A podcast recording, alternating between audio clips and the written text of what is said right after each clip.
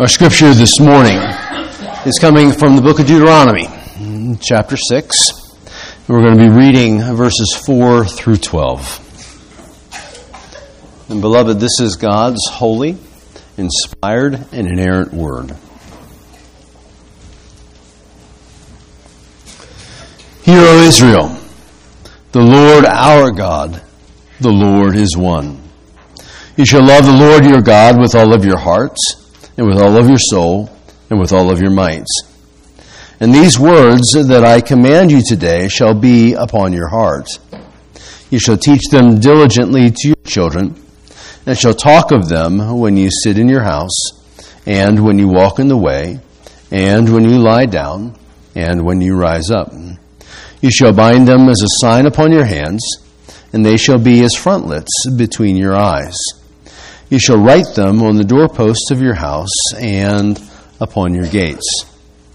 And when the Lord your God brings you into the land that he swore to your fathers, to Abraham, to Isaac, and to Jacob, to give to you, with great and good cities that you did not build, and houses full of good things that you did not fill, and cisterns that you did not dig, and vineyards and olive trees that you did not plant, and when you eat and are full, then take care, lest you forget the Lord who brought you out of the land of Egypt, out of the house of slavery. Would you pray with me? Heavenly Father, we pray that your word would guide us, that it would instruct us, that it would challenge us and even chastise us. Father, I pray that you would use your word to build us up in our faith, that we might walk in a way that pleases you. Father, I pray that if there are those who are here or within the hearing of this voice as it goes out in various mediums that do not have faith, Father, I pray that you would use these words to draw them to faith. We pray that you are glorified. We pray that you are honored. We pray that you are praised and proclaimed. We pray that you would do this either through me or in spite of me. And this I pray in Jesus' name. Amen. Well, this time of the year, Christians usually come to church expecting a nativity sermon. And I'm going to leave that to Pastor Pugliati tonight. And uh, certainly Pastor Byron um, dealt with that or brought you one last week.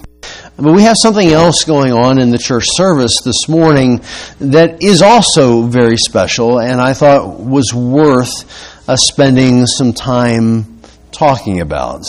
For we have a family here who is professing faith and preparing to come into membership in the church. And so it's a time where we are also, as a congregation, celebrating the, the miracle of regeneration that God works in His elect and also the calling to faith that all of us have in our lives. Uh, a call, a challenge perhaps even to, to live a life that is worthy of that calling to which you have been called. And so, with that in mind, I thought a good place for us to go and reflect for a time this morning would be in a passage known in the Hebrew language as the Shema, which is simply the first word in the Hebrew text.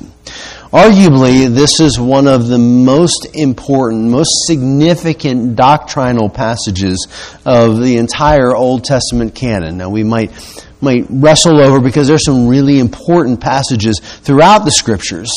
But this is one of those very essential passages to, to digest and to reflect. So important uh, was it that Jesus, when asked to summarize the law, he went here to this particular passage.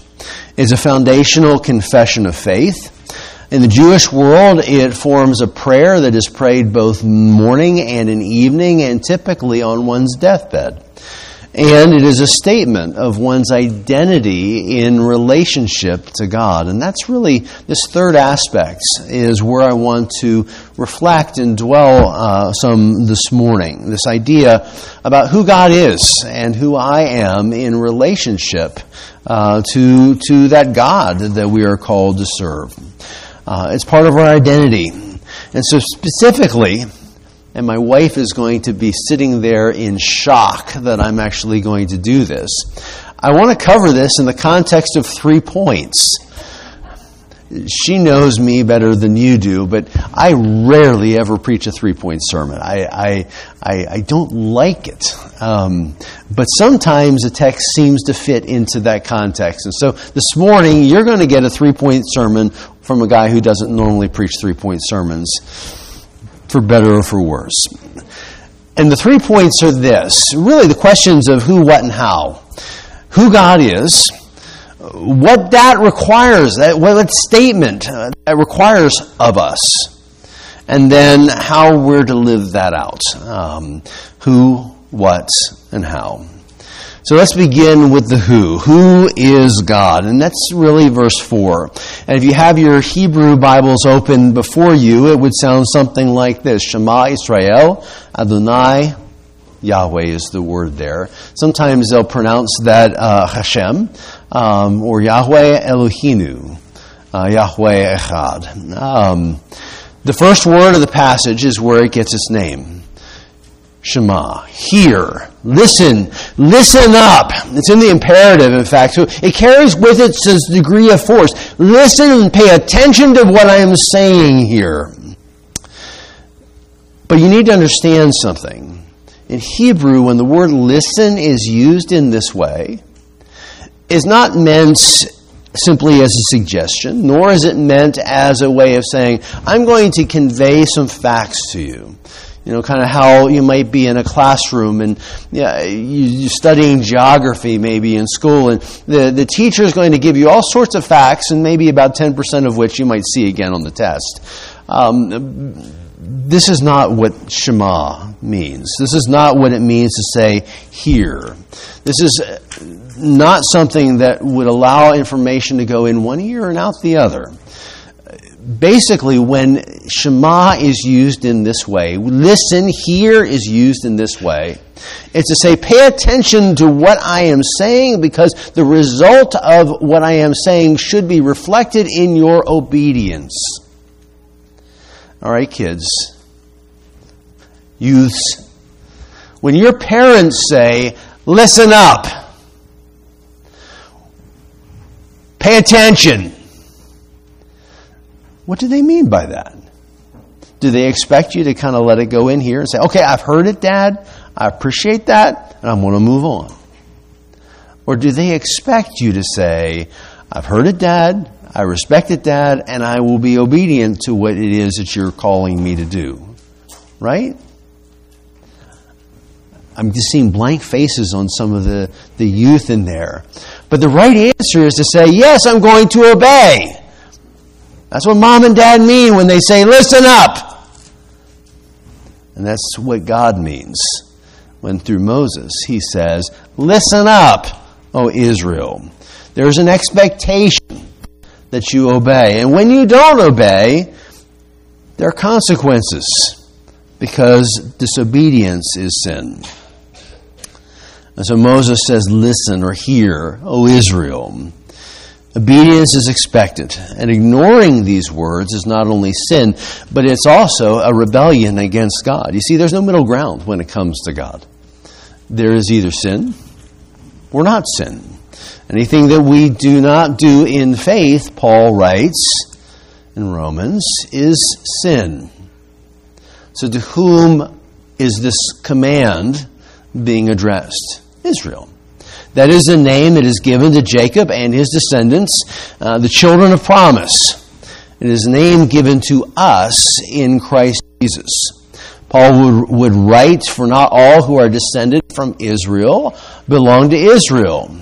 This means that it is not the children of the flesh who are the children of God, but the children of promise who are counted as offspring. And he continues on in Galatians to say that if you are Christ, then you are Abraham's offspring, heirs according to the promise.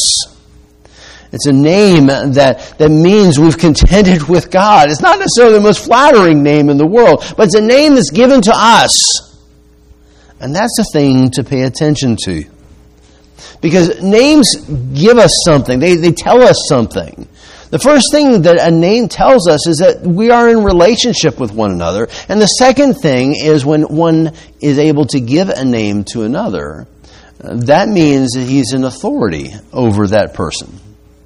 Now think about it. I actually looked it up this morning. There are just over 8 billion people estimated to live in this world. And probably, I'm guessing, and I haven't looked at your Facebook friends pages, but most of us have maybe three or 400, maybe 500 people that we know by name. You know, that we've connected. What's the difference between those faceless masses throughout the earth and those other people? It's a name. And because of that name that you've learned from somebody, there's a connection that's been made there. There's a, a relationship that is beginning to be formed. Over time, that may grow into something. Over time, it may not. But uh, it separates the people that you just kind of happen to bump into when you go to the mall from the people that you actually know. One of the things uh, that is also interesting about a name is that when we value a relationship with somebody, one of the first things that we do as part of that is we learn a name and we pay attention to the name. You know, you can find out very quickly who really cares about you and who doesn't care about you, who wants to be in relationship with you and who doesn't want you to be in relationship with you because they bother to try and learn your name. I mean, it's not always the easy thing to do. I was in high school for five years. Every year I had 100 new kids sitting in the classroom in front of me, you know, and I had to make it my point to learn names and learn names very quickly because when kids knew that you cared about them enough to learn their name, they knew that you actually cared, as opposed to them just being a number filling a seats, you know, so that, that you know you can justify your, your payroll. Names are important. And valuing and cherishing, taking time to learn somebody's name makes a difference in their life. Pay attention to people who are in business and who are in sales. You know, we are more inclined to buy something, you know, from a real estate agent who knows us by name you know, and we know their name, and we, we form that relationship. Okay? Name means relationship. But giving somebody a name means I have the authority to do that to somebody. Quick straw poll here. How many of you got your name from your parents? I mean, you may not be named after your parents, but in most cases, most of us were named by our parents, or maybe grandparents, or in some cultures, maybe an elder in, in the community. Uh, I've got friends in Kenya, and there's a whole whole structure in terms of how their children are named. And the first son is named after the father of the father, and the second son is named after the father of the mother, and you kind of work into uncles and cousins and things along those lines. And there's a whole rubric by which how children get their name. But for the most part, children don't name themselves. Somebody in authority has chosen a name for them. Now, God has chosen a name for us corporately as His people. We are called Israel. We are called the church. We are given that name. That means God has chosen to be in relationship with us but also demonstrating his authority over us in the context of that relationship. He is not a foreign God. He is not an unknown God. He is a God in relationship with us.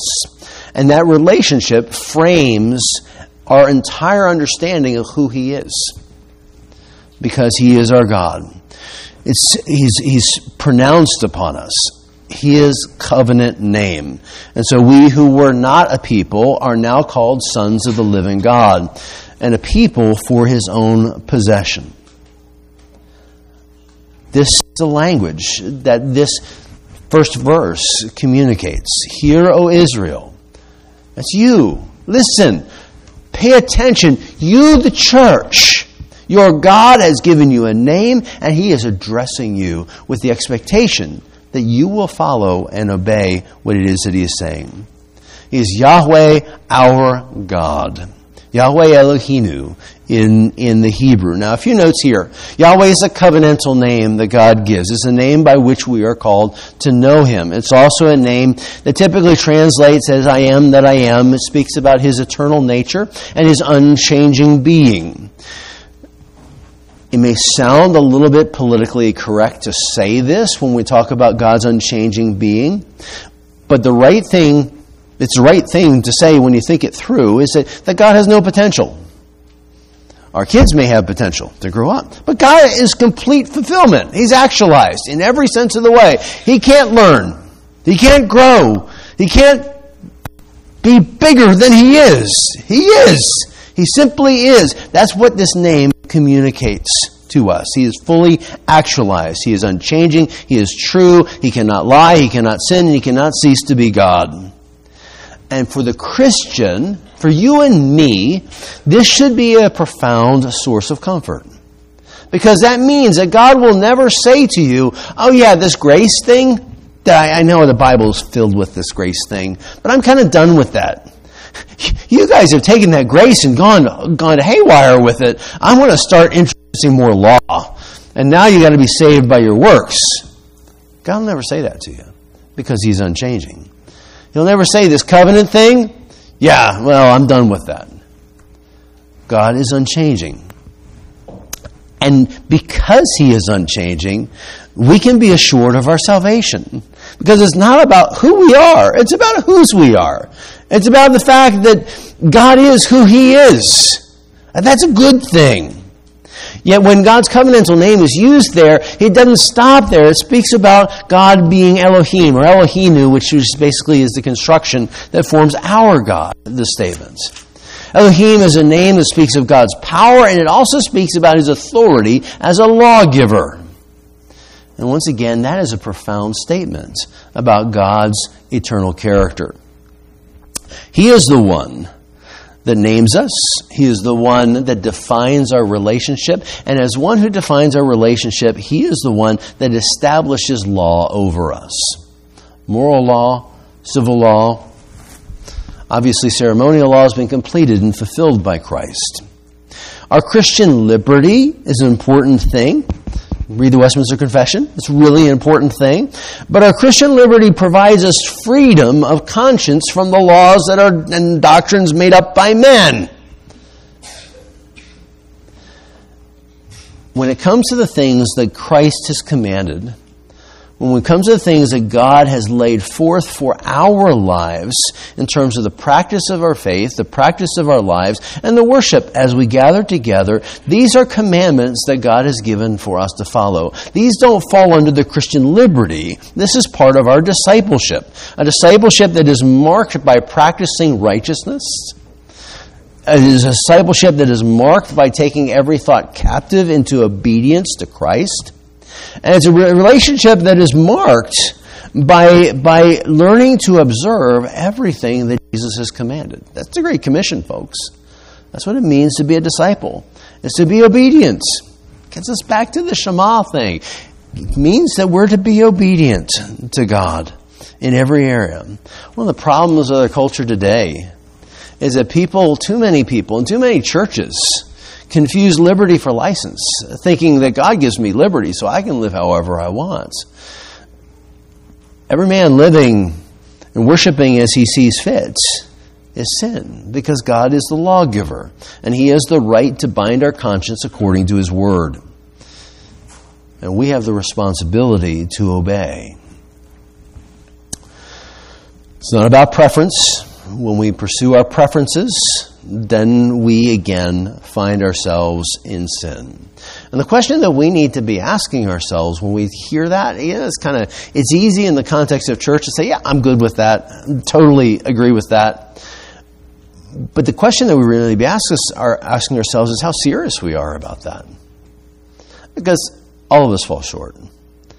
The question is when we fall short, do we repent in godly humility and grace and, and sorrow over our sin, or do we fall short and just excuse it? Say, well, you know, I'm just going to fall short, and that's just the way it works. And so uh, it's okay for me to live this way or that way. Um, as Pastor Pugliati prayed this morning about how oftentimes we have a tendency to try and, and live in both worlds, you know, straddling the fence, as it were. We're not called to straddle the fence. The final statement in this first verse here is Yahweh Echad, the Lord is one. And by the way, there are many people who would criticize Christianity as being polytheistic. You've got three separate gods. Well, no, we don't. And one of the neat things about that is the fact not only do we find that doctrine established here in Deuteronomy 6 4, but we find it echoed throughout the New Testament. In fact, it's quoted and cited more times in the New Testament than it is in the Old Testament, that God is one. You look at passages like Romans 3 verse 30 or 1 Corinthians 8 6 and Galatians 3.20 and 1 Timothy 2 5 and James 2.19 and I can go on and on and on and on and say, look, our God is one. He's one God, but three persons. There's a point where our brain is going to melt a little bit. And we need to affirm those things that we don't always understand because it's what the scriptures affirm. The Council of Nicaea, I mean, the ancient creeds affirm the same kind of thing. Uh, that Jesus, when he speaks about Jesus, is God of God, light of light, very God of very God, begotten, not made. We sang some of that language in the, the first Christmas hymn that we sang this morning. He's one substance with the Father, uh, by whom all things were made. And it speaks the same way about the Spirit and says that the Spirit is to be worshiped together with the Father and the Son. The later Athanasian Creed, which is a great, great afternoon read. I commend that to everybody um, speaks about the divinity of the Father and the Son and the Holy Spirit as one, and their glory being equal, and and their majesty co-eternal, and the, what the Father has, the Son has, and the Holy Spirit has. This is the testimony, and this language of the Trinity is so important and so vital to our faith that you cannot rightly claim to be a Christian without affirming the language of the Trinity in itself. God is one God in essence but he is three in persons. And the root of that doctrine is found here in the Shema. But there's one more meaning that needs to be attached to this language of God is one, echad. Because echad in Hebrew is not limited to merely a numerical singularity. We sometimes kind of read that and that's kind of where our minds go. But also speaks about, can be translated even as God is alone, uh, or God alone. In other words, there is no God in God's presence. He stands alone. He is not member of a class called gods. You know, we, we chuckle at that language, but there are people today that are arguing for that, and there's kind of a resurgence of that idea that is rising up within theological circles. That's Greek mythology. That's Hinduism. You know, that we've got this pantheon of all these different gods here. And to suggest that God's just the best of them is not what the text is saying. That God is in class all unto himself. He is the God par excellence. He is, he is a God greater than which no other God can be imagined. And by the way, that language goes back to Anselm um, uh, of Canterbury, in kind of 11th century uh, theologian and preacher, and and uh, who is known for what's called the ontological argument for the existence of God. And that's a great Sunday school lesson. And a great kind of mind exercise to kind of work yourself through. And so, um, it's kind of a kind of thing for another time, but uh, it's a great thing to to kind of wrestle through. God is not standing alongside of a bunch of other gods in a pantheon. God is. He's one. He's alone. And there is no one that approaches him. And that's the who, folks. That's the who our God is. God is our creator. He is our covenant redeemer. He is the one who called us. He is the one who named us. He is the one who gives us both law and morality. He is the one who is one. He is eternal and he is to be glorified. So, what does that mean for us? And that's verse 5. You shall love Yahweh your God with all of your hearts, with all of your soul. Some of our Bibles will translate that as life, and with all of your Most of our Bibles will translate that as strength. I prefer an older Hebrew translation um, to translate that as abundance. Interestingly, when Jesus cites this passage, and we kind of saw this in the Westminster Confession this morning, is he cites it as all of your heart, mind, soul, and strength. And again, that's a really fun Sunday school conversation to have with the two parts and three parts uh, kind of thing. But in the Hebrew culture, your heart, the thing that you need to remember when you're talking about this, is not a reference to your passions. In, in American culture, you know, we get to Valentine's Day and I love you with all of my heart, and we mean that I'm passionate in love with you. That's not a Hebrew. If the Hebrews were going to say that, they would say, I love you with all of my bowels. Um, my wife can testify that after she heard me preaching on that one time uh, for thanks or Valentine's Day, I think it was, she made me a card in the shape of a colon and small intestines and she said, I love you with all of my bowels. And I was very touched and moved by that. Um, in the Hebrew context, heart is a reference to your intellect. It's a reference to your personality. It's a reference to your spiritual traits that reflect the Imago Dei. If you were here last Sunday, Pastor Pugliati dealt with that question about the the, um, the imago Dei, what, what what bears the image of God in us. That's the heart. You're to love God with all of that. Your soul is is a in the Hebrew is is a, a reference to kind of the, the broadness, the totality of your being, everything that's inside of you. And then this last statement, which is usually translated as strength, I prefer abundance the, the Hebrew word here is meod. Um, it, is, it is the equivalent to the English adjective very. But it's used as a noun in this particular case. Usually it's used as, as, as a, a, uh, uh, an adjective, you know. Um, God saw what he had created and he said it was tov meod. It was very good. Okay? We, we, we, we're used to using that word that way. But when you turn an adjective into a noun, it gets a little bit kind of awkward. And so you can say we're to love our God with all of our veriness. But what does that mean? Well, while our hearts and our soul really typically refer to those things that are internal, most kind of again, there's some debate on this, but understand this, uh, this idea of meod to refer to those things that are external. The, the, the, the results of our works, the efforts of our hands, uh, the things that, that come to us from the outside, those things that are in our sphere of influence. And so, for example, we get to the Westminster Shorter Catechism, and it famously begins with the language of the chief uh, end of man, uh, our purpose in life, is to glorify God and to enjoy Him forever. Well, what does that mean? Well, it means that we're to love God with all of our heart, with all of our soul, and with all of our meod, with all of our, our abundance. Everything that is part of our being, part of our life, we are to use to, to, the, to the love and the glory of God.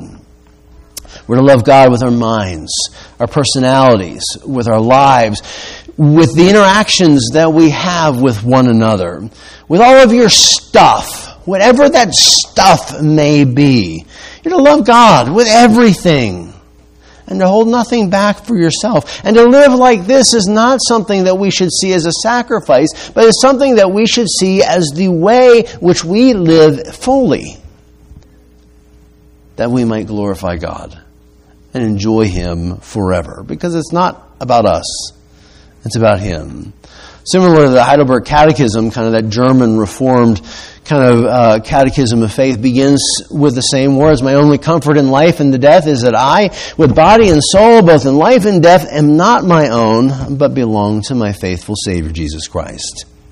We're not our own. And neither is your stuff. We're Americans. We like our stuff. But our stuff doesn't belong to us, it belongs to God. And thus we should be using our stuff to the glory of God. You are not your own. And there's really no middle ground. According to Scripture, you're either living and acting as a child of God or living and acting as a child of the devil. And those things that are us, that are about us, belong to one or the other, or are used to the glory of one or the other. So which will it be? And that leads us to the how. Verses 6 through 12 answers that question. And these words that I command to you today shall be upon your heart. You shall teach them diligently. We sometimes miss the diligently, sometimes part. That means intentionally, uh, practically. We're not kind of kind of glossing over things. It's not like you memorize a few things and you're good. But diligently to your children, you shall not talk of them when you sit in your house. You shall talk of them when you sit in your house and when you walk in the way and when you lie down and when you rise up. You shall bind them as a sign upon your hands and they shall be as frontlets between your eyes. You shall write them on the doorposts of your house and upon your gates. And when the Lord your God brings you into the land, that he swore to your fathers, to Abraham, to Isaac, to Jacob, to give to you with, with uh, great and good cities that you did not build, and houses full of good things that you did not fill, and cisterns that you did not dig, and vineyards and olive trees that you did not plant. And when you eat and are full, take care. That's the key to remember. Take care, lest you forget the Lord, who brought you out of the land of Egypt, out of the house of slavery. We're to study the Word, discuss the Word with our peers, teach the Word to our children, and not neglect the Word, and certainly do not forget what God has done. And, folks, especially when everything is going good, at least on earthly terms. You know, when our bank account is, is, is where it should be, when the bills are not burying us, when, when our health is good, when everything kind of, you know, family gets along okay and all of those kinds of things, it's easy to forget the Lord. And to begin to think, well, you know, I deserve this. No. Folks, you do not. We have been called and commanded to live to the glory of God and never forget Him and His work. And that is the only way we will find joy and meaning in our lives. As I close this morning, uh, I want to take you back to verse 4 briefly. If you are reading along in your Hebrew Old Testament, your Hebrew Bible with me this morning, I know a couple of you could do that a little bit at least. Okay, if you were reading along with that, you would notice something very unusual about this verse. The last letter of the first word and the last letter of the last word in verse 4 is written in big fonts compared to all of the other letters of all of the other words. It's the only place in the Hebrew Bible where this happens. If you pull those two big letters out in Hebrew, the first put them together and make one word. The Hebrew it, it forms the word, the Hebrew word ad, which means witness or testimony. When these words form this idea, it's a reminder to us that this Shema is our witness to the world. Whose we are and who God is is our witness to the world. Makes us different than any other peoples, any other religion that is found in the world. And if you reverse those letters, they come up with the word da, which means knowledge. Because the fear of the Lord is the beginning of knowledge. And we will not fear the Lord unless our witness is faithful, our testimony is true. And so, this nativity season, we should remember the incarnation of Christ. That's a big deal. That's a really, really big deal. We should remember the life, the teachings, and the sufferings of our Lord while he was on the earth. That is a bigger deal in many ways. We should remember the sacrifice and the sacrificial death of our Lord Jesus Christ, and that's a really, really big deal. And we should remember the, the, the, resurrection and the glorification of Christ because everything rests on it as Christians. We lose that, we lose everything. But we shouldn't stop there. We should also remember what comes next. Because it's not about just getting saved and getting your fire insurance pass you know, kind of thing. It's about being saved and living a life that honors the one who has saved you. That's what the Shema is instructing us. And that's the joy of seeing new members come into the church. Because you have a testimony of a family saying, This is what we choose to do with our lives and with our family.